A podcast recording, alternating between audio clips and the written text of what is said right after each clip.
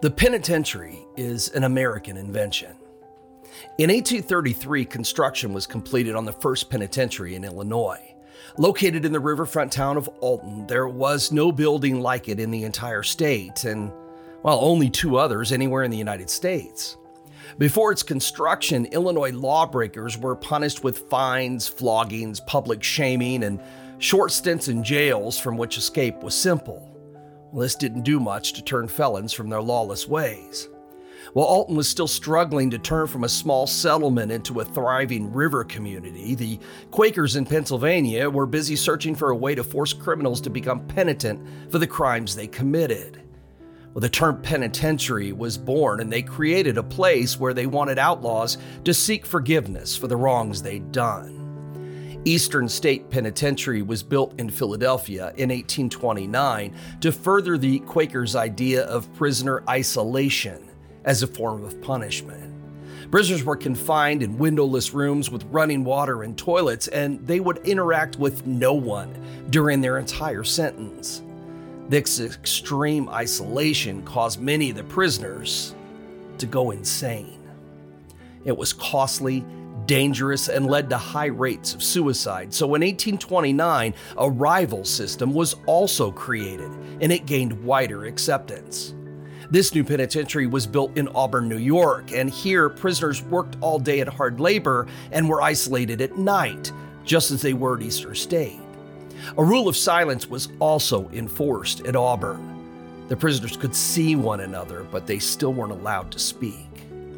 This system became more popular than the one at Eastern State because it was cheaper to operate and the buildings could house more prisoners. This led to it being the choice for the penitentiary system in Alton, the largest town in Illinois at the time. The site for the new facility was selected at the foot of the bluffs on the west side of town. The land was leased from two brothers, John and William Mitchell, who were starting to amass a fortune in real estate and flour mills.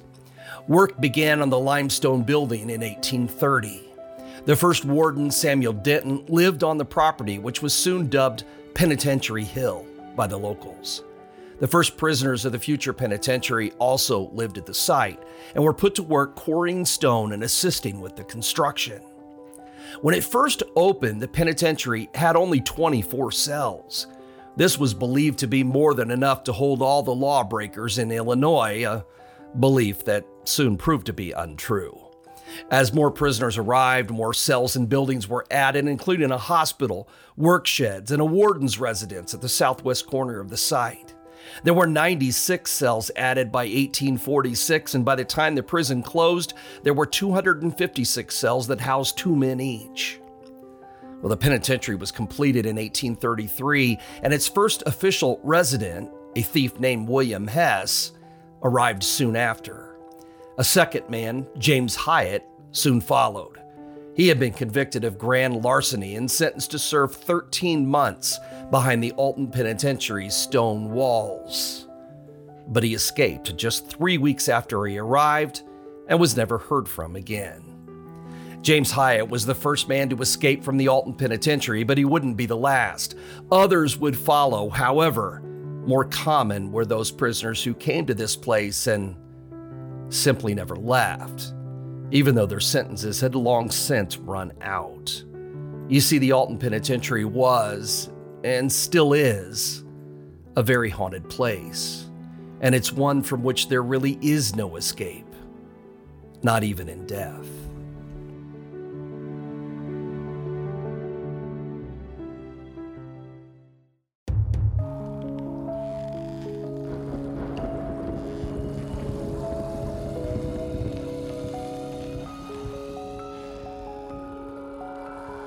Welcome to a special On the Side podcast from American Hauntings, the podcast dedicated to bringing you the history, hauntings, legends, lore, and the dark side of our hometown, Alton, Illinois. Yes, we're back home again. This is episode four of an offshoot of the regular podcast, going back to our very beginning with updates and lots of new stories from season one of the show, which delved into the mystery and history of Alton. But why return to season one? Well, for one thing, the sound was pretty terrible back then. And we also ended up leaving a lot of things out, and that was my fault.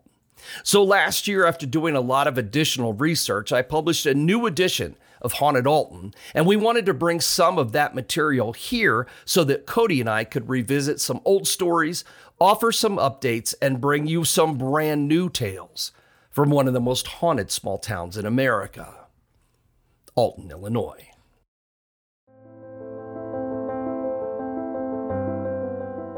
When prisoners arrived at the Alton Penitentiary, they found a grim and dirty place. A muddy yard, poorly built cells, iron bars on the windows, cots covered in a layer of filth, and tattered and torn blankets and wool uniforms. They spent their days at hard labor and their nights in silent confinement. Punishments for not following the strict rules could be brutal, and men were beaten and flogged on a daily basis. It was, as you might imagine, hell on earth. The prison was managed by a state appointed warden who was paid a set amount by the state at the beginning of the year. From this budget, he furnished supplies, food, clothing, and medical care, hired the guards, and supervised the commissioner appointed by the state, who handled all the products of the convicts' labor. It was a plan that was wide open to corruption. Wardens were allowed to keep any money left over at the end of the year as their salary so it's probably no surprise that conditions in the prison were poor almost from the beginning. It earned a reputation as a grim and horrific place, plagued by rats, vermin, and disease. There was always a lack of clean clothing, fresh water, edible food, and medical care. Many men who served time at Alton died within months of their release. Their health was so broken from being incarcerated at the prison, they simply didn't survive long after they were paroled.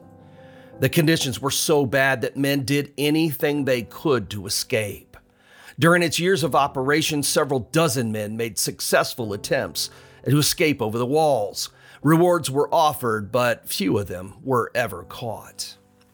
At least eight men served as wardens of the penitentiary over the almost three decades that it operated. As far as I know, none of them were considered outstanding or even competent. In 1835, Deputy Warden David Owens was killed with his own gun. He was standing guard over some prisoners when his rifle slipped out of his hand, fell on some rocks, and went off. The bullet killed him where he stood. In 1837, Warden Benjamin Enlow was removed from his position after discovering that he'd been taking bribes to let prisoners escape. The most infamous wardens were Nathaniel Buckmaster and his nephew Samuel.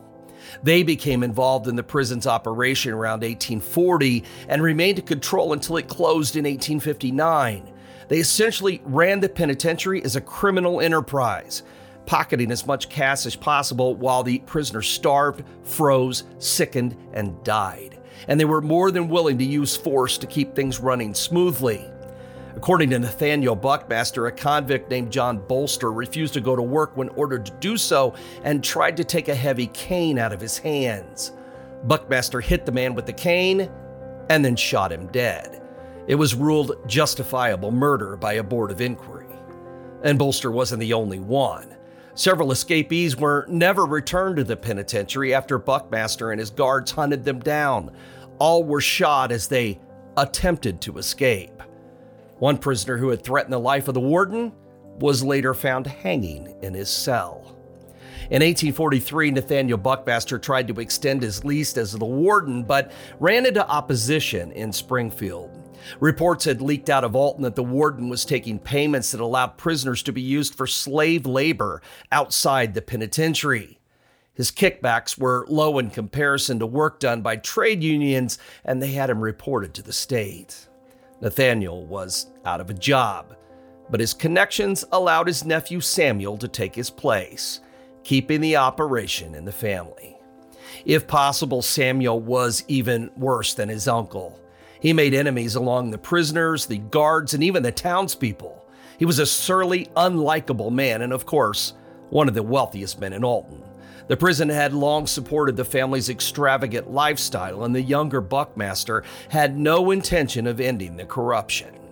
In addition to the quarry operations crewed by the prisoners, Buckmaster also started a broom factory on the premises and worked the men there too.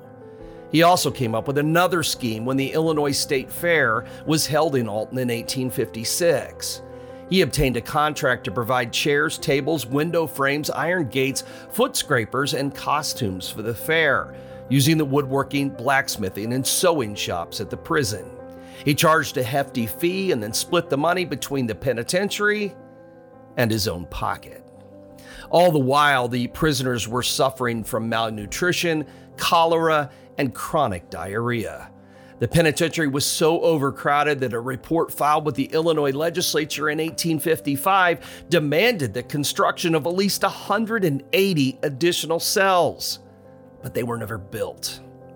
By the 1850s, things had deteriorated so badly that Dorothea Dix, a social reformer and leader in the movement to improve conditions at prisons and insane asylums, led a crusade to close the Alton Penitentiary.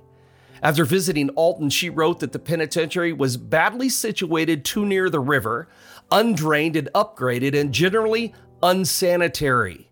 It is not fit for human habitation. This led to a heated controversy that eventually ended in a legislative investigation and the construction of a new prison near Joliet, Illinois. So, in May of 1859, the Alton Penitentiary was officially closed. The prisoners in Alton began to be transferred to Joliet in batches of 40 and 50, and by June of the following year, the prison had been completely abandoned. But it wouldn't stay empty for long.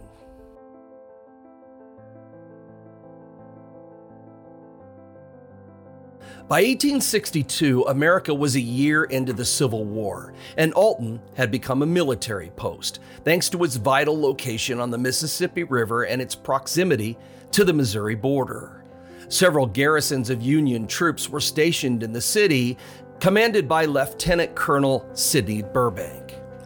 By the first winter of the war, it had become clear that it wasn't going to end anytime soon and more space would be needed for the growing numbers of Confederate prisoners of war that had been captured during fighting in Missouri.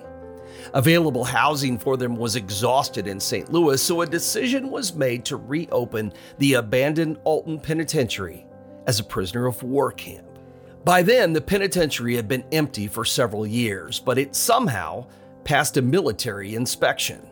A report from the medical inspector for prison camps, Augustus Clark, contradicted the findings of Dorothea Dix in the Illinois legislative investigation by stating that the prison was, as he put it, in good order. The prison offered a main three story penitentiary building with 256 cells and five long rooms divided by partitions. There were also several stone buildings in the yard surrounded by a high stone wall. An old stable, the broom factory, and the blacksmithing building were converted to confine Union soldiers under court martial and civilian prisoners. Lieutenant Colonel Burbank was placed in charge of prisoner security. The first prisoners arrived on February 9th. Not all of them were soldiers. There were also spies, saboteurs, guerrilla fighters, and even Southern sympathizers. There were even a few women incarcerated here, two of whom died during their time in Alton. Within three days of the arrival of the first prisoners, the penitentiary was already overcrowded. The maximum capacity of the institution was estimated to be around 800, but throughout most of the war, it held between 1,000 and 1,500 prisoners, and often more than that. During the last years of the war, the prison was said to have held as many as 5,000 prisoners at one time. Most of the prisoners remained in their cells or had limited access to the yard, where the drinking water and the latrines could be found. The prison had no water supply. That situation was remedied by hauling huge water kegs from the river, using a wagon drawn by six mules. The drinking water was dumped into an old cistern located just a short distance from that latrine. The conditions were horrible, and for the most part, no one cared. The place was just as bad as it was when it was a state facility, and for good reason. The Army provided the prison security, but it was managed by none other than Samuel Buckmaster. He still had the lease as warden and was now in search of ways to steal from the federal government, too. He He was provided with $20,000 each year to maintain the prison, but based on the deplorable conditions reported during the war, most of it was not being spent on the prisoners. The conditions were terrible, but when Augustus Clark returned for a follow up inspection, he found nothing amiss and proclaimed that the care and comfort of the prisoners was exemplary. He added that every precaution had also been taken to prevent escapes. You have to wonder if Buckmaster made sure that Clark was well paid for his reports because they bore little resemblance to reality. He was as wrong about preventing escapes, too, as he was about sanitary conditions. So many prisoners escaped during that first summer that Lieutenant Colonel Burbank and his regiment were transferred out and replaced by Colonel Jesse Hildebrand. He had recently been beaten by Confederates at the Battle of Shiloh, and a command at the Alton Penitentiary, well, that was his punishment. Almost immediately, another escape occurred. Prisoners started a fire in the hospital's straw storage room, and the Alton Fire Brigade had to be called in to put it out. While the gates were open, four prisoners simply walked out.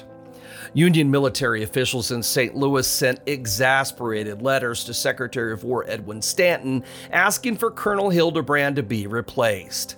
Stanton agreed. And when Captain H.W. Freedley arrived in March 1863, Hildebrand went home to Ohio, where he died a short time later. When Freedley made a cursory inspection of the prison, he was shocked and disgusted by what he found. He filed a report about the terrible conditions, but very little changed. There was no time, no better soldiers to serve as guards, and Samuel Buckmaster had managed to bribe his way into a permanent position. The war went on, and more prisoners were sent to Alton. It was overcrowded, filthy, unhealthy, infested with lice and vermin, and was plagued with dangerous situations caused by inadequate security and poorly trained guards. Plots to escape were constantly hatched, and while most failed, some succeeded, leading to the deaths of both prisoners and guards. Most escape attempts failed, though, because of the health of the prisoners. Living conditions were sometimes unbearable, and most of the men were poorly clothed. Food was often withheld as a punishment or wasn't even edible when it was given. There was no way to stay clean. Gnats and lice were common. The prevailing medical ailments at the Alton prison included malaria, pneumonia, dysentery, scurvy, and anemia, and they killed more men than gunshots ever could. Then in 1863, several isolated cases of smallpox broke out among prisoners who had been transferred in from a prison in St. Louis. The disease began to spread and quickly turned into an epidemic. During the Civil War, of the 620,000 soldiers on both sides who died, two perished from some disease for every one man who died in battle. Dysentery, which caused chronic diarrhea, was the biggest killer, followed by diphtheria, typhoid, measles, pneumonia, and various infections. Smallpox was especially feared because it was a disease spread by direct contact. At the time of the Alton outbreak, the prisoners probably numbered around 2,000 in quarters designed for less than half that number. They slept three in a bed, ate standing up, and used a common latrine. Nothing was clean in the prison, and the men were often unshaven and filthy. They were mostly unable to bathe, their sleeping mattresses were never changed or washed, and the prison yard was filled with pools of stagnant water and urine. The smallpox virus could live for hours on contaminated clothing and blankets and had an incubation period of two weeks. It spread to others long before the carrier even realized he was sick. Well, there was little to be done to treat the disease other than to let it run its course. Those with smallpox could be completely dehydrated, and as the sickness progressed, victims would develop oozing pustules on their legs, arms, and faces. Survivors were often terribly scarred. In 1863, men at the Alton prison began to get sick, and soon both prisoners and guards began to die. Before it was over, the disease spread into the city of Alton itself, killing many of the residents. In the early days, though, as the prison death toll began to climb, Alton's mayor, Edward T. Drummond, refused to allow any prisoners to be treated away from the prison. The patients were quartered in hallways, storage rooms, and stables because the prison hospital was woefully inadequate with only five beds. Before the outbreak, there had been about a half dozen deaths per week in the prison, but soon they were counting more than five each day. Once the disease started to spread, there was no way to stop it. The men, weakened by poor diet and filthy living conditions, were helpless against the ravages of the disease. The sick and the dying overflowed the converted sick rooms, and no one knew what to do with the bodies of the dead. The prison dead house was simply a shed in the yard where bodies were kept until they could be buried, and it was soon full. The panicked people of Alton refused to let the dead be removed from within the confines of the prison, and they were just as frightened by the proximity of the sick, who could spread further illness into the city. So now the dead and dying were taken to a small Mississippi River island commandeered by the military. Dubbed Sunflower Island, it was a summer home owned by the McPike family. Their cottage on the island was turned into a pest house to quarantine the sick, and it was soon filled to capacity. A dozen or so healthy prisoners were sent to the island to serve as hospital attendants and stretcher bearers, but they, along with the guards, were terrified they wouldn't return alive. In addition to the sick, hundreds of corpses wrapped in sheets were taken to Sunflower Island as well, and they were buried there in hastily dug common graves. And that was not the only place the dead were buried. According to reports, many were also buried on the prison grounds. And those remains were never removed. The epidemic continued to wreak havoc at the prison throughout the winter and into the spring of 1864. Officials eventually gave up trying to keep an accurate account of the dead. Estimates made after the war ranged from 1,000 to over 5,000 deaths from smallpox alone. Based on the abysmal conditions at the penitentiary, that number doesn't seem to be an exaggeration. Throughout the epidemic, prison officials used every method at their disposal to try and treat the dead, but no hospital facility existed. In the summer of 1864, a group of St. Louis nuns from the Daughters of Charity arrived at the prison to try and get the epidemic under control. They demanded better medical supplies, a hospital building, and permission to conduct burial services for the men. The new hospital was authorized on the grounds and construction was completed that autumn. They also opened the first hospital in the city, a short distance from the prison and a former boarding house. By summer's end, new smallpox cases were no longer reported, and the pest house on Sunflower Island was closed. Shortly after the war, though, the location of the graves on the island were lost. A congressional report from 1869 stated a number of Union soldiers and rebel prisoners of war who died from smallpox were buried on an island in the Mississippi River. The island has several times been overflowed since their burial, and all traces of the graves have been swept away. Well, the graves may have vanished, but the dead remain. In 1874, a dike for flood control built downstream caused the shore of Sunflower Island to erode, washing some of the bodies away. For years afterward, locals largely avoided the island and for this reason failed to notice the continued erosion, washing the island's rocks, stones, and sand downstream. The waters also carried away the remains of many of the soldiers whose bodies had been left behind. The residents shunned the island some believed because of the chance that traces of smallpox might linger there. Others believed it was avoided for another reason altogether. Because the ghosts of the men buried there in unmarked graves still roam the island. In 1935, a new lock and dam system was built on the river at Alton. Much of the island's sandy soil was used as fill around the southern leg of the dam and for a levee. Finally, in 1938, the locks and dams were completed, and as the water level behind the dam was raised, the remainder of the island was obliterated. Over the years, much of the island has vanished beneath the waters of the Mississippi. What remains is a sandy strip of land that connects to the Missouri shoreline. It's now a recreation area, although the bodies of many of the men who died there are likely still buried on that spot. Somewhere. But do those men rest in peace? Probably not. Dating back to the late 19th century, Alton residents began avoiding the island because of the rumors of ghosts who wandered through the rocks and trees. Such stories are still told today. Many who visit the place claim they have seen and heard the spectral occupants of what was once Sunflower Island.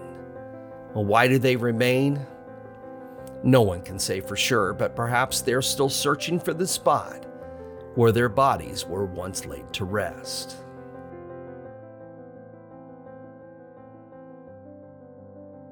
After the war ended, the penitentiary was closed again, but this time it stayed that way. The walls around the abandoned buildings were torn down between 1870 and 1875, and the stone was hauled away for road construction projects. And still, though, the empty buildings remained. They loomed over the former prison yard, which was turned into a public park in the 1870s. When locals needed stones for minor construction projects, they brought wagons to the old prison and hauled away what rocks they needed. However, despite persistent rumors in recent times, none of the stones from the prison were used for any major building projects in Alton. Stories claim that locations like the McPike Mansion and the old Mineral Springs Hotel and other sites were constructed with stones from the abandoned penitentiary, but this was most definitely not the case. By the 1940s, only scattered pieces of the prison buildings remained, and the last section was finally moved in 1974 and reconstructed along nearby William Street as a monument to the past. The area where the prison was located is now a public parking lot. Today, only a small portion of the wall remains on the side of the penitentiary where visitors can find historical information and displays about the prison and the Civil War. The last remnants of Illinois' first state penitentiary have vanished. But there's no question that their legend lives on. The horror, trauma, violence, and bloodshed of the past have left a memory behind at what's now a parking lot. And the land itself can't seem to forget that. It was not that long ago that the wide paved lot was a muddy field that held large stone cell blocks, a hospital, and a death house. Stories of ghosts and hauntings were widely reported here before the pavement even existed, and they continue to be reported today. And not only here, and not only at Sunflower Island. You see, overlooking the paved lot and once overlooking the penitentiary itself is the Mitchell Mansion, the home of two brothers who leased the land for the prison to the state of Illinois and later to the federal government. The once lavish mansion was built by John and William Mitchell on their sprawling hilltop estate in 1850. By then, the brothers had amassed a fortune in flour milling, steamboats, and railroads. When they first arrived in town, they'd invested heavily in real estate, especially in the area now known as Christian Hill. They hung on to a large parcel of land on Mill Street, where the mansion was built, even though it looked out over the Alton Penitentiary, which was not a pleasant sight. But perhaps they built here because they could look out and see one of their largest sources of income the lease they held on the land where the prison stood. You see, they were aware of the horrible conditions at the penitentiary, but like the Buckmasters, they only cared about the money the place provided them. And that may be, some people claim, the reason for the visitations that occurred at their home after the prison was closed down. According to legend, in the wake of the Civil War, the house began to be haunted by the prisoners who died at the site. For many years, a frequently repeated story was told of a man on a horse who was seen riding up 4th Street in the direction of the mansion. When he reached the hitching post that was located in front, he dismounted, tied the horse's reins to the post, and then both he and the horse disappeared. Over the course of the years, the large mansion and the nearby servants' quarters and carriage house have been turned into 10 apartments, all of which have gained a reputation for ghostly happenings. Lights turn on and off, footsteps are heard pacing the floors and going up and down the stairs. Disembodied voices are heard, and an occasional figure is seen that doesn't belong here. Perhaps even more haunted, though, is the site of the penitentiary itself. After the land near the crumbling building was turned into a public park, people came to the place to listen to music, play games, and picnic. As you might imagine, the temptation of the abandoned cell blocks was just too great to resist, and many visitors explored the now empty corridors, vacant cells, and deserted staircases. However, these visitors soon learned that the old prison was not as empty as they first believed. It wasn't long before tales began to be told about ghostly voices, strange sounds, screams, cries, and eerie weeping and moaning from places where no living person could be found. In 1889, the local newspaper reported that the sounds of inmates marching in lockstep, a common method of prisoner movement in close file, with the leg of each man moving closely behind the corresponding leg of the man ahead of him. That sound was heard throughout the abandoned prison. On many occasions, curiosity seekers told of looking through the prison searching for injured people or lost children, believing the weird noises had an earthly source. On every occasion, though, they found that no one was there. The disturbing tales continued for decades, even up until the time that the remainder of the prison was finally demolished. In addition to the sounds, people often spoke of seeing the spectral images of the former prisoners still wandering about on the property. These figures had the chilling habit of vanishing without a trace when approached or confronted. They would be there one moment and gone the next. Even turning the old prison yard into a parking lot has done nothing to stop the sightings. In recent years, passersby have claimed to see the apparitions of men and soldiers lingering on the grounds. They are usually described as very ragged and will appear and then vanish with no warning. Many of these encounters have reportedly been very unsettling. I've probably talked about the first ghost story I was told when I moved to Alton a hundred times or more over the years, but I've never forgotten it. A man described walking his dog along William Street one night and noticed a dirty, ragged man walking toward him from the parking lot. Suddenly, his dog began to bark and growl, and he leaned down to quiet the animal. When he looked up to apologize to the man he'd seen walking, he wasn't there. The man had vanished. The entire incident had lasted for only a matter of seconds, but he looked all around the empty plot anyway. Whoever the man had been, he just had simply disappeared. Unnerved by this, he hurried home to tell his wife about it, and she suggested that the man might have been the ghost of one of the prisoners who died doing time at the penitentiary. He wasn't convinced of that, but he didn't have an explanation for what happened either. He eventually had to accept the idea that he'd seen a ghost. For those of us who are guilty of taking the spirited places in Alton for granted, we often forget just how haunted the former penitentiary site really is.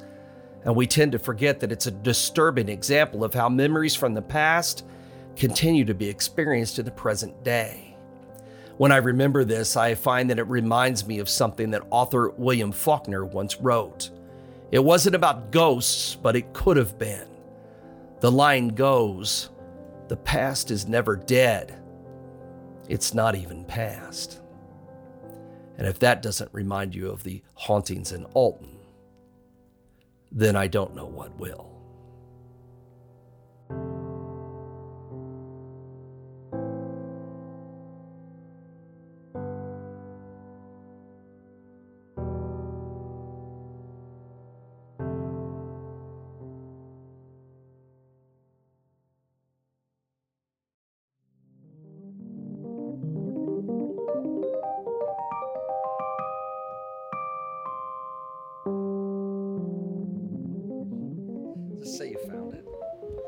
I it. I don't know if want? that would be any better. They'd be No, like, oh, you're did you right, Get it it, did you get it off my? Yeah, uh huh. Good point. Jeez. Okay. Fuck. I'm just, I'm just like, I'm guys. I'm trying. Okay. Uh, thanks for returning with us to Alton, Illinois. Wait. Uh-huh. Fucking air conditioner. oh, yep. No. No. meant to No. I. I didn't even. I just Right, was like, oh, it feels good. I We didn't- have this on the whole. Try it again. Thanks for returning with us to Alton, Illinois for a special series of podcasts from American Hauntings. We're taking a trip back in time, sort of, to the first season of the show, which collected some of the most famous stories from one of the most haunted small towns in America. But it turns out we left out some really, really good ones. so we're back in Alton for more. We've got old stories and updates and new stories that Troy managed to dig up for the new edition of the book, Haunted Alton. So buckle up. And by the way, I'm your co host, Cody Beck, and with me is my co host, author, historian, crime buff, and the founder of American Hauntings, Troy Taylor. Yep, it has been fun adding things. Yeah, So, I was kind I of added wondering. to this episode, as you may have noticed. yes, So, yeah. yeah. I mean, I know we covered this in our original season, but uh, I tried to get it through a little differently, tell the story a little differently Yeah. than the first season, and uh, added in some new stuff. Yeah, So- wh- what has it been like uh, revisiting a place? Because I I know you've done updates and things before, but Alton, this is, I mean, what the third or fourth edition? Yeah, this was really updated though. Yeah, it's I mean a, uh, the a other lot one. longer. Yeah, the other one. Yeah, it's got a hundred extra pages. yeah, it's, it's Um, physically yeah, looking. Yeah, The um, you know, I had, had updated some things in the past, but this was really a revamp. Um, it, it was stuff I had access to that I did not have access to back in the days when I was doing the old editions. What what, cha- what Um, changed as far as just- resources Well, and a lot of newspaper and things and archive resources have changed a lot. Okay. That we didn't have that kind of access to, you know, in 1999 when I did the first sure, edition. yeah, you wasn't even born yet. Uh, yeah, see, so uh huh, and yeah, right, Mm-hmm. and so yeah, it just made a big difference, and that, and it's been a lot of fun Mm-hmm. because of that difference. Uh, but I, it's it's been cool finding new things. So I think I think's stuff, more so- uh, digitized now. I'm guessing yeah, too. Yeah, is that yeah, and, and a lot of stuff that just really wasn't even accessible. Um, Okay. you just couldn't, or you didn't know where to look. I mean, there's Mhm. Yeah, no yeah. way to search through. You know, when it's when stuff's uh, physical archives or microfiche. Yeah, yeah, yeah. You know, how do you search? You Yeah. don't. You have to already know a date you're looking for. Well, now you don't, right. and it makes a big difference. How much stuff do you think like you might have potentially just missed simply because like of like exhaustion and going through? Oh, I'm sure. Like, well, oh, I yeah, missed the sentence Yeah, here," because like, well, and it's not even that. It's just you couldn't you couldn't even like, get through that stuff. Yeah. I mean, we're talking a couple, you know, 150 years in newspapers, and you don't know when. for, yeah. You know, you know what you're looking for. You just don't know where or Yeah, yeah, when. Yeah. And it's like, okay, the list is impossible. Yeah. You know, and so you rely a lot on word of mouth and Mhm, that kind of thing, which of course you know is Well, probably. always bad. yeah, but it Um, probably helps you, I guess, you at know. least. But then it helps narrow down where I should start looking Yeah. because, come on, I can't Right. go through Right. 150 years, yeah day then, by day. i mean and some stuff is no longer in the book kind of stuff oh, okay. because it's like okay well none of that was true wow, you oh, know wow, so okay. yeah there's stuff i even took out completely but Uh-huh. there was so much more to add in that- Interesting. You you spent know. all that time writing all that stuff up, and yeah, well, like, nope, you know, that's the way it goes sometimes. That is- that- Unfortunately, you find out things like the Bermuda Triangle and things that you think were true. yes. Turns out they're not. So, Yes. you know, um, so that kind of stuff does happen.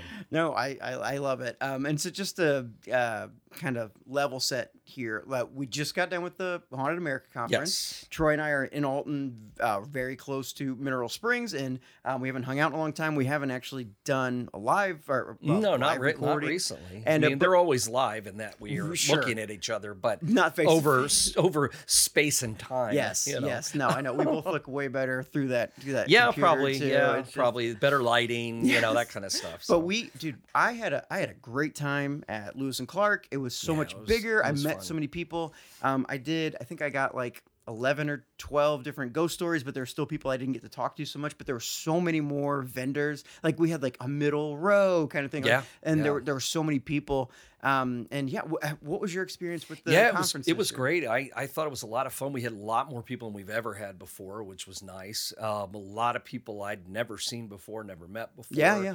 Um, which was also great.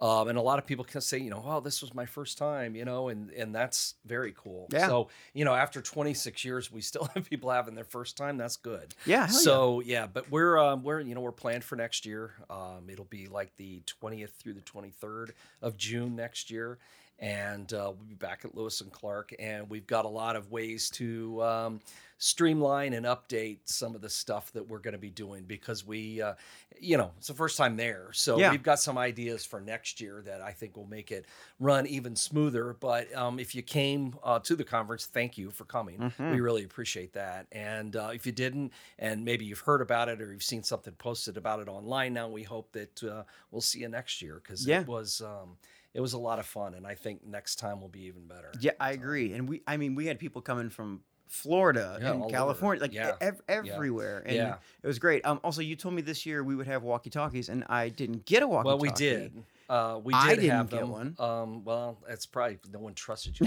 that's that's Uh, but fair. Totally there fair. were some walkie talkies around. I didn't have one either. Of course, I didn't want. Oh one, no, so- no, no! We would not give you. we- No. that, we have walkie talkies probably to keep you Yeah, right, out that's of probably true, yeah. that you have to do.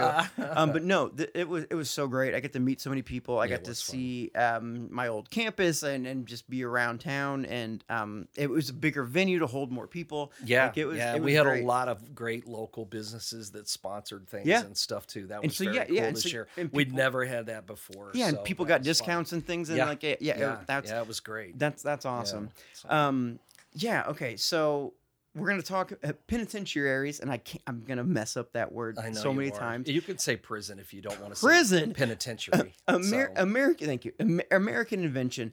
Um, and we're li- we're recording it pretty close yeah, to where we're it was. Uh, what six blocks? Yes, or so? yeah, something like Yeah. that.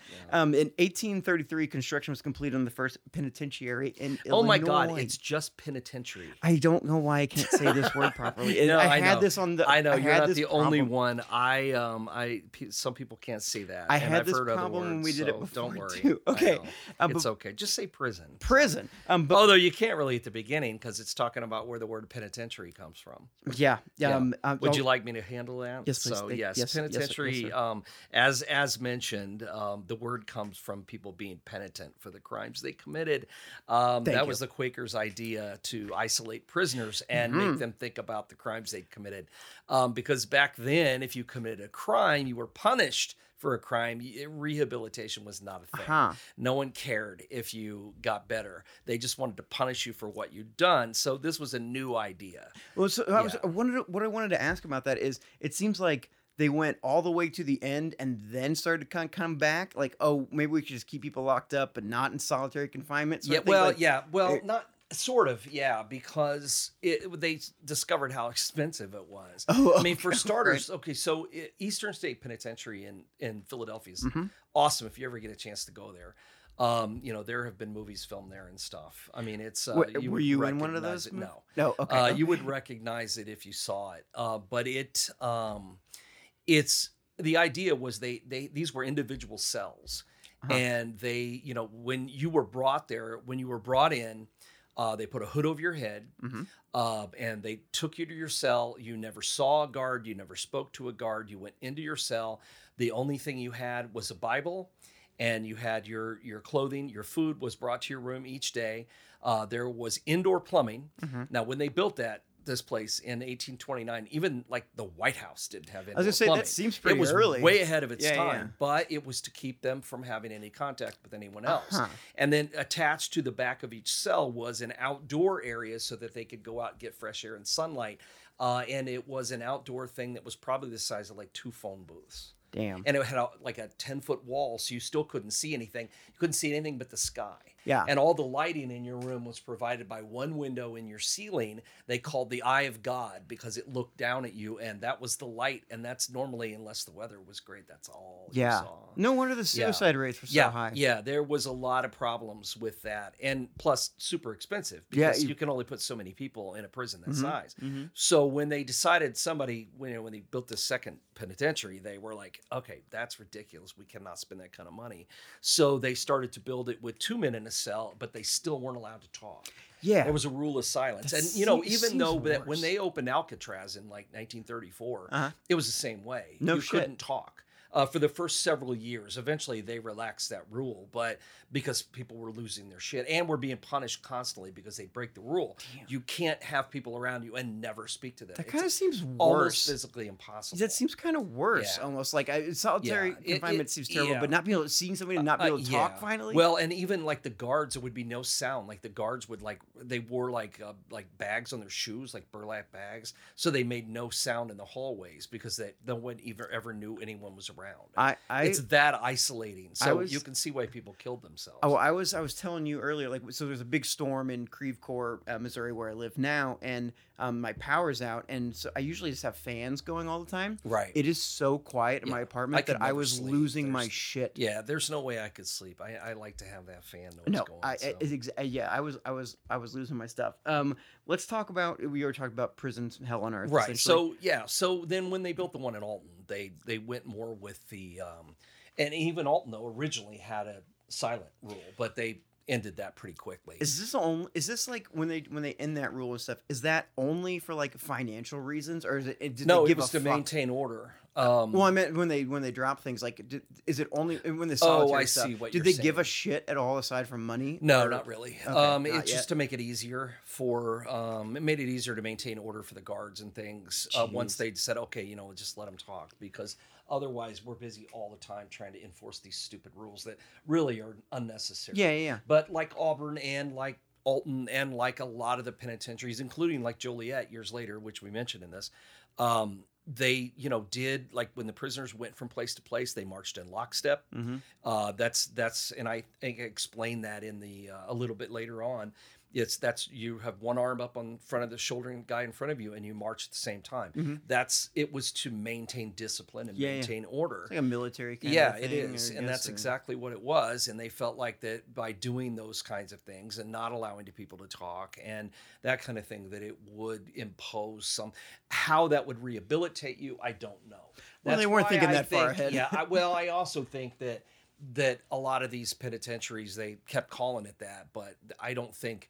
I mean, I'm sure re- reform was an idea. Mhm. Started with the best of intentions, like the insane asylum Yeah, we talked about. right, right. You know, these places start with great intentions, but it gets lost along the way Yeah, somewhere yeah, the because road to hell. yeah. no one is being sent to uh, a penitentiary today with the idea of, oh, well, they'll be better people when they come out. I don't care if they have education classes and get their G. Most of those guys who go in are not given any opportunity to do anything to Mhm. try to make themselves better. Yeah. Um, you know, they all end up like in the John Dillinger School of Penitentiary stays, Just where they just come out as criminal- better criminals when they get out. Yeah. Absolutely. And you, So when you talk about you too know. in 1835, like Deputy Warden David Owens um, killed with his own gun. That's Yeah. that's the whole thing. But eventually, they uh, sorry Nathaniel Buckmaster. I was trying to get to. Yeah. And they just it's a criminal enterprise. It, it really was. Yeah. Yeah, it really was. And you know, that guy was like uh served his uh, Nathaniel or Samuel actually um ended up as a mayor of Alton.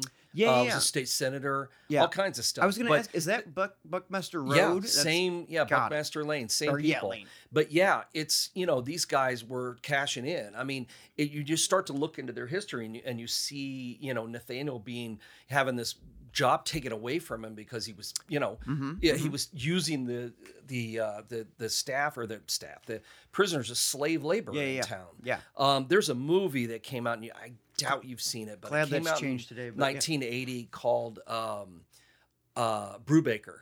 And it's Robert Mm-mm. Redford, and he Okay, okay. is a prison warden, but he goes undercover in the prison to see what's going on first. Uh huh. And then he reveals that he's, of course, nobody believes him at first, Sure, but eventually right, they right. come and get him out. And then he tries to clean up the prison. And um, for a while it works because he's doing the right thing. But, the, you know, the, the, the corruption is so deep in state government and, in Yeah. you know, that it eventually it bites him in the ass.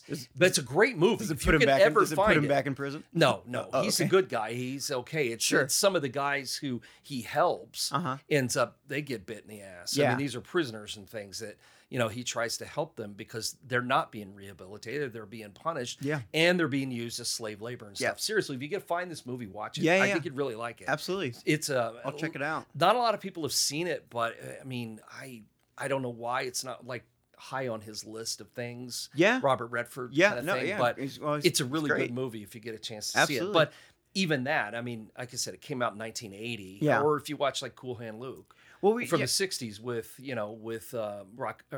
Uh, oh my God. Robert. Uh, oh my God. oh Uh, boy, Paul people- Newman. People are gonna be- Jesus. people are gonna anyway. be really mad at us for that. Oh, I know Paul Newman and uh and yeah, It's been and Robert Redford week. and Paul Newman together, who Butch and Sundance, and Yeah. you know, and I'm like not remembering. Anyway, That's why I- Um, we're dancing around. It's been a long week, yeah, people. Okay, just, just it has, but but that's a good prison movie, but it's a little different because it's a southern, Yeah. you know, work camp kind of thing. But Brubaker would give you an idea of just how, oh, well, and so is the Shawshank Redemption. Yeah, how well- corrupt prisons Well, are. of you course, know, and there there've been there've been also so many movies about let let's put this person in undercover, and then oh Yeah. no, they lose their uh, uh, Right. weird identity thing, Right, so right, nobody knows that they're actually right. And that's been like a trope that they've used for a long time. But I'll tell you, I mean, I've uh, you know been locked up uh, overnight or something like that. But but my friends that have been to prison, they, they'll tell me things. They're like, no, not good. Like, yeah, no, it's a horrible place. No one wants to, be you. there.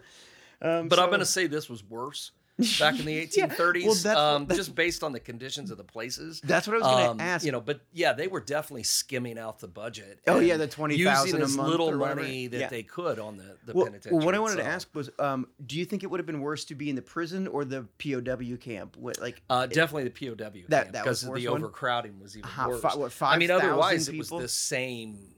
You know, you're essentially it's the same place. It's just the more conditions people. are the same. It's just a lot more people. and you said five thousand is what it kind of topped out at, and well, it that, was yeah, that's what an estimate because they gave up counting. Oh, yeah, just yeah, kind yeah. of like giving up counting on how many people died during like the Uh-huh. smallpox epidemic. and we'll no one really that, knows. yes. The numbers are all over the place. Yes. so. Yes. Um, yeah. So 5,000 uh, POWs at the max, uh, roughly, maybe, who knows.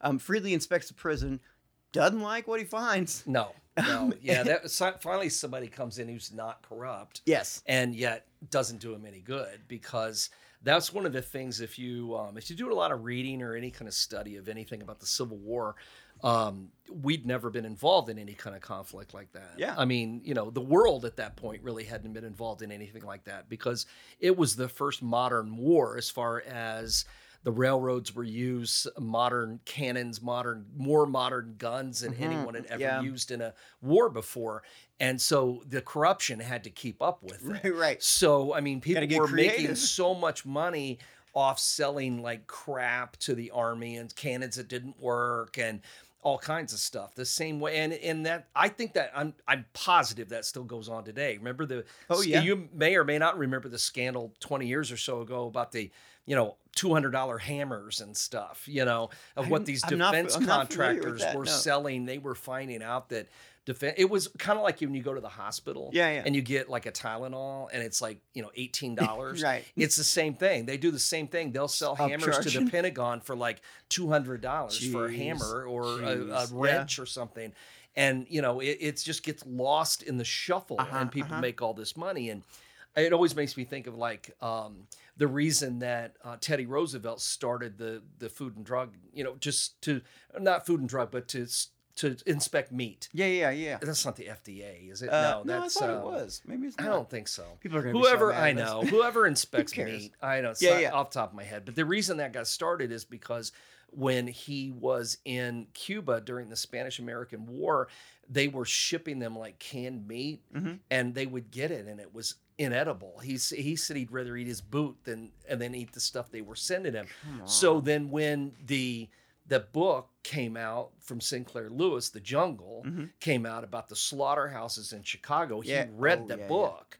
And that's what prompted him to start like meat inspections and stuff because of how disgusting and Yeah. filthy and the way that the corruption selling, you know, meat to the government, you know, to feed soldiers and stuff. I just It's been going on forever. At some point, like There's always a scam on taking money from the government. I- There I- and is. and don't get me wrong, I'm not 100 percent against that, but you got to draw a line. I know. Well, Come- your yeah, soldiers over there, and they're like, "There, you want well, food," and then I know. Like, come you know, on, but man. but that's that's been going on since you know the beginning of the government. I mean, it- that, well, that was yeah. going on during the American Revolution. yeah, I mean, there's a whole big thing about the how George Washington didn't take a salary Okay. as the you know head of the mil- of the military, but he expensed them for everything, and he was Oh, making like a fortune just on expenses. That's and he's you know the father of our country, Yeah, and yeah, yeah. so that kind of stuff's been going on forever. So it's not really a surprise Yeah. that they were doing it, but the conditions and, and the people that were suffering Ugh. because of it, right.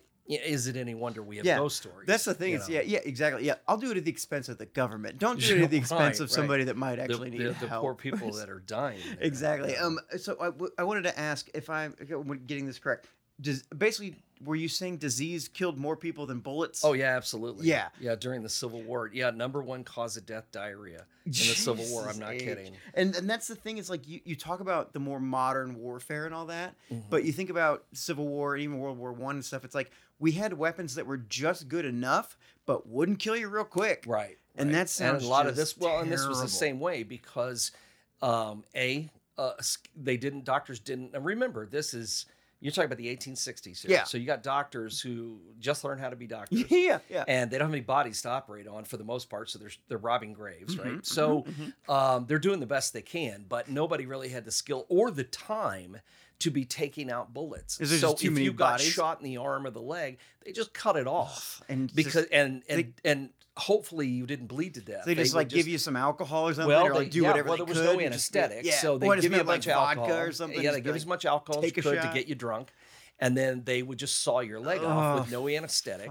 and then you know burn the uh, cauterize the yeah, yeah, stump. yeah, of course. And so all of these guys came home from the war missing arms and legs and Mhm. stuff. It's kind of like after World War One, all those guys came home, and you know because of mustard gas and all kinds of things, so faces half gone Yeah, and, yeah. and stuff like that. And so this created a whole new you know kind of world that no one was used to living in Mhm. or even understood so you've got all these guys who now are coming home to work their farms and things and they don't have arms and legs and you know or missing one or two or Yeah, whatever yeah. and so yeah th- so these things were bad but more people died uh, f- well uh, double the amount of people died from bullet wounds died from diseases Yeah. and you know the diarrhea was mostly caused by dysentery which is you know Uh-huh. bad drinking water for Uh-huh. the most part Yeah, Oregon just Trail. not cholera uh, not quite that bad Right. at least dysentery you know you can recover from easier than you can cholera but even so you can't stop you know you Yeah. you've got chronic diarrhea and it's not like you can go down it's not No. like the doctors handed out Imodium Right, people right, or right. Pepto-Bismol Well, you're fighting. You're a, just you're fighting a war. Yeah. and you're also drinking again drinking dirty water you're drinking you're eating terrible Sitting in a trench. and it's just going to keep getting it's just going to keep going Yeah. until you eventually somehow recover Yeah. recover so imagine you've got all these people crammed into that prison Yeah. and you know 90% of the people there have you know diarrhea or they've got typhoid or uh, pneumonia or in the wintertime or measles and then now people have smallpox Uh-huh. too Yes. and you start spreading that around and you don't even know you have smallpox Mhm. till you know you've had it for two weeks Right. and then you start breaking out and you know oozing pustules on your face and things but it didn't matter because you've now given it to everyone you've come into contact with for the last two weeks Yeah. and considering that you're spending a good part of your time in a cell with eight or ten other guys Yeah. you guarantee you've given it all to them unless they've had it before Right. or have had some p- sort of that kind Exposure. of virus in the past Right. um, you know, Yeah. chicken pox or something like that, good chance you won't get it. But the only way to keep people from getting it is just like vaccines we have I now. was- I was there just- was a vaccine for gonna make a joke smallpox. Yeah, no, okay. there was a there was a vaccine. Even there was a vaccine back in the 1700s. Um, they just took smallpox from people who had it. Mm-hmm. They would go and dip needles into someone's oozing pustules Uh huh. and then they would give it to you in small amounts. Mm-hmm. Wait till it died Mhm. on the needle, and then you would get it poked into you It's so over weird. and over What a and over crazy and over again. Hey, I've got a smallpox scar. I mean, everybody, yeah, until like you do. yeah, until like the seventies, Yeah. every every kid when it was eradicated, every kid got a smallpox vaccine Uh-huh. when they were in school Yeah. and they were these big guns and so anybody um anybody born say i don't know i don't know when exactly they stopped it i, I think it was sometime in maybe the late 70s but Mhm. anybody born before that that hadn't started school we all have these round you can't see mine now because you're all tatted but up. um, but you'll find people my age that still have a round smallpox Uh-huh. scar. They're round and they they're a scar, So and they they're from all those gun. needles. But it was just a big gun, and it gave them to you all at once. And oh, okay. yeah, Okay. so okay. I, I think we may have talked about this before. probably. Um, but uh, yeah, we used to we used to vaccinate for smallpox. yeah, I mean, we should. know, yeah, we should which- probably. We should probably and, vaccinate well, for other deadly diseases too. It's yeah, well, you would think, but um, but they eventually eradicated smallpox, so they stopped, and then and of course then you have you know wackos who decide they don't you're going to vaccinate their kids and then we end up with measles going around Right, again right. things Yeah, yeah. that we shouldn't have yeah, I think it should. around. We were smart I enough to get rid of a long time I know. ago. Well, yeah. and we went, but we did. Uh, we did polio, get we did get rid of it. polio, things Mhm, like that that we mhm. talked about. But Yeah. whatever. Yeah, Anyway, yeah, things we got um, rid of. yeah. So, but yeah, so these are these were big issues here, and the smallpox was the worst because they couldn't get it under control. There was no way to stop it. yes, and you yes, know, even with the vaccinations. I mean, the vaccinations were horrible. Well, back I then, guess it, but, well, sure, you because one, they didn't know what they're doing ex- Yeah. ex- ex- so much, but also you need that herd immunity. I'm guessing. well, yeah, to but well, really if, and if people get it, I mean, if people had it, and some people had gotten it before because Mhm. it'd been around for you know by that time a hundred some years Yeah. probably, uh, people were getting it in this country and um, you know would build a natural immunity to it. So those are the people they put to work, you know, carrying stretchers. oh, and right, as right, attendants yeah, out yeah. on sun, You're not going to get sick. so- Sunflower Island. They would put them to Yes, work out Sunflower there to Island. take care of those people. Yes. because somebody had to. right? You know, Can we? Can we? Can, okay. Can we talk about? Yeah, so we talked about sure. Sunflower Island when we did our River Road Ghost. Uh, uh, Yeah. River Road uh, Blue Pool. yeah, yeah, yeah. stuff. But if I'm driving down the River Road now, say I'm going from Alton to um, the loading dock or something. Can Okay, I, well, can I you're see well, any of that? You're only gonna, you're right- going to see it right here at Alton because it's here. It's right there. it's right next to the Clark Bridge. no shit. Yeah, when you go across the bridge, Uh huh. Um, Which I, when you I'll get, do it when I go home. right Yeah. when you get to the other side of the bridge, look to your right, and you'll see the big concrete Uh-huh. arch there. That was the that was one of the locks they put in 1935 and left it as sort of a right. replica, or not a replica, but Yes. like a monument kind of thing. Is that Uh, the place we that- would we go and the cops come all the time and Yeah. you're teenagers and hang yeah, out? And that's Sunflower Island. no or shit. what's left of it. Okay? Yeah, a lot of it's gone, um, but it's attached to the Missouri shoreline. Now it's on an island Uh-huh, anymore right. because the Mississippi Right, changes right. so often. But yeah, it's right there. I mean, you can see it. We can stand out here on the patio and probably see see it. Yeah. Wow. So it's just right across the river. oh, oh, so, but yeah, that's that's Sunflower Island. Now, the the only other thing that that place was ever known for, Mhm. um, I mean, it was just a, it became like a little like summer house for the McPike family. They Okay, okay, the yeah. McPike Mansion. right, right, right. Uh, but the only other thing it was known for is uh, there was a duel uh, supposed to have been fought there between Abraham Lincoln and another guy back in the 1840s. Did we talk about this before? I think we did. Uh, can we talk about it again though? Yeah, Because I, yeah, I love duels the- so yeah, much. it was the you know the story about how he had written about this guy in the newspaper. Uh-huh. Uh, had written a funny letter to make fun of this guy because he it. was a Democrat and Lincoln was a Whig at the time. You Yeah, know, yeah. big- You know, and um, so he had, had made fun of this guy. Uh, his name was James Shields, and he Mm-hmm. okay, uh, yes. was very upset about this and challenged him to a duel. And Lincoln said, "Yeah, I'm not going to fight a duel with you." was and it, was that still a thing? Back, yeah, like, yeah, like- it was still it was still hanging on in the 1840s. Okay, okay, okay. Yeah. They didn't really. I mean, it was illegal by then. That's why they had to go out into an island Oh, because like it was illegal in Illinois. Right? It was it was thing or whatever, nobody's island kind of thing. So that's why they went out there. But yeah, I mean, so he challenged him to a duel, and and Shields was kind of a not not as short as like Stephen Douglas, like Uh-huh, yeah, statue, yeah, but yeah, right. uh, was pretty short or at least smaller. And Lincoln was, you know, tall, long, Yeah. long arms, and so he challenged him to uh, that they stood on a piece of wood and fought with broadswords. And it was just kidding because there was he would have hacked this guy into pieces, right? Sure. Uh, because he's so big, and, and guy's Yeah. like, "Oh, okay then." He's got the reach. Yeah, and so they yeah. got out there to the island, and so somebody hands Lincoln his sword, and he's standing there like flicking at the trees Uh-huh. way overhead, knocking leaves off with his sword. And I guess James Shields went, "Um, fuck," you So, know. what, and so, what happens when you like Yeah, re- well, uh, get, move back from a duel? Or, like, yeah, do well, they trouble yeah, I mean, Lincoln just didn't want to fight it in the first place. Yeah. and so they just you know patch things up. Is that so? There's no Yeah. like charges. Or Well, anything, I don't. I mean, no, there's no they- charges or anything. But I mean, if it was somebody else other than this situation, Yeah. I mean, let's say it was really a serious duel, Uh, um, and you backed out of it, Yeah. um, yeah, you'd be you'd ruin your reputation. got it. I mean, they used to fight duels to settle all kinds of things. I mean, political things. Um, just you know, they call them duels of honor. And like, if you say something bad about somebody, you Yeah, can challenge them slap you with a glove and- and yeah, I mean, it, it was a thing for a long time, and there were a lot of politicians, especially over in Missouri. There's a lot of stories about some of these guys that, yeah, you know, I mean, that went on to become like pretty major, important people in the state uh-huh. who killed other people in duels. Or Andrew Jackson went on to become president. I mean, he fought duels all the time. Um, Well, because of his, there's a thing with his wife, and Okay. they'd gotten married, and, she was apparently still married to somebody else at the time, but didn't know that the marriage, that the divorce hadn't gone through, Okay, and then they got married. And then every time someone would say something about it, Jackson, being the whack job that he was, Yeah. would would challenge everyone to a duel, and so he fought a lot of duels. Were they always always to the death, or was it just like when somebody yeah, I mean, concedes, or sometimes they weren't, sometimes they were. It just depends on the situation. where, where you shoot, where you hit? Or, 'em, I uh, yeah, I think where you hit them and whether or not it continues and, you know, whether or not someone surrenders. I mean, there are all kinds Yeah, of yeah. rules, you know, for that Ah, kind of that's stuff. so- So, And no, it's it's barbaric and stupid, and I love it so much. I Yeah. love I love the idea of the yeah, duel. it's it's always interesting to read about. I mean, you know, unless it's like Alexander Hamilton and Aaron Burr, Yeah, you know, yeah, or it- something, yeah. you know, or Stephen Decatur, who, you know, was a, like one of like the most famous people in the country was killed in a duel. You know, and he had, he had beaten the Barbary pirates. This is early 1800s, and he was in D.C. and you know he was like the national hero, Mhm. right?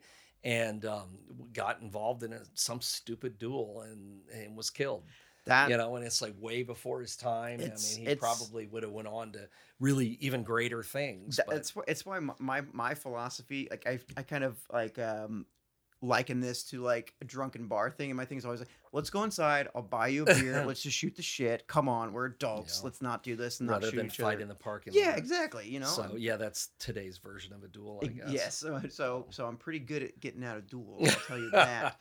um, okay, but uh, we're we're getting close to the end. But um, remains under the um under around the prison, everything we're just never removed. So like when we go downtown Alton and, and park Well, around these places, there's you know, probably and bodies. officially they don't say that, but um, But we can if you that? well, but if you no, you can because according to guys who were there, yeah, uh, they were burying people there on the grounds right. because they couldn't they have any place to Couldn't keep up. Yeah, and there were just too many of them. They couldn't wait. Yeah. you know, not in the summertime. You, I mean, you know True. how hot, you know how hot it's been here for the last week. Imagine when it was like there. I have you no know? air I conditioning mean, today, and it's not even Yeah, hot yet. it's brutal. You Yeah. know, it had to have been brutal. And I mean, so, and Troy, you and I know what it's like to, to dig a body for a gra- like a, a grave for a body. It's, it's It's exhausting. hot. It's Yeah, there's- exhausting. yeah, there's it's- no place to put them. It's exhausting. Um, one of the last things I want to talk to you about, though, and just to hit it again, clarify it: the stones from the prison, not around. They're no, not. they were no. not used to build any buildings. So stop asking us that. That was a TV show. I mean, I can tell you exactly. It was scariest places on earth. Uh-huh, and they uh-huh. filmed here in Alton. Mhm, Uh, yep. I did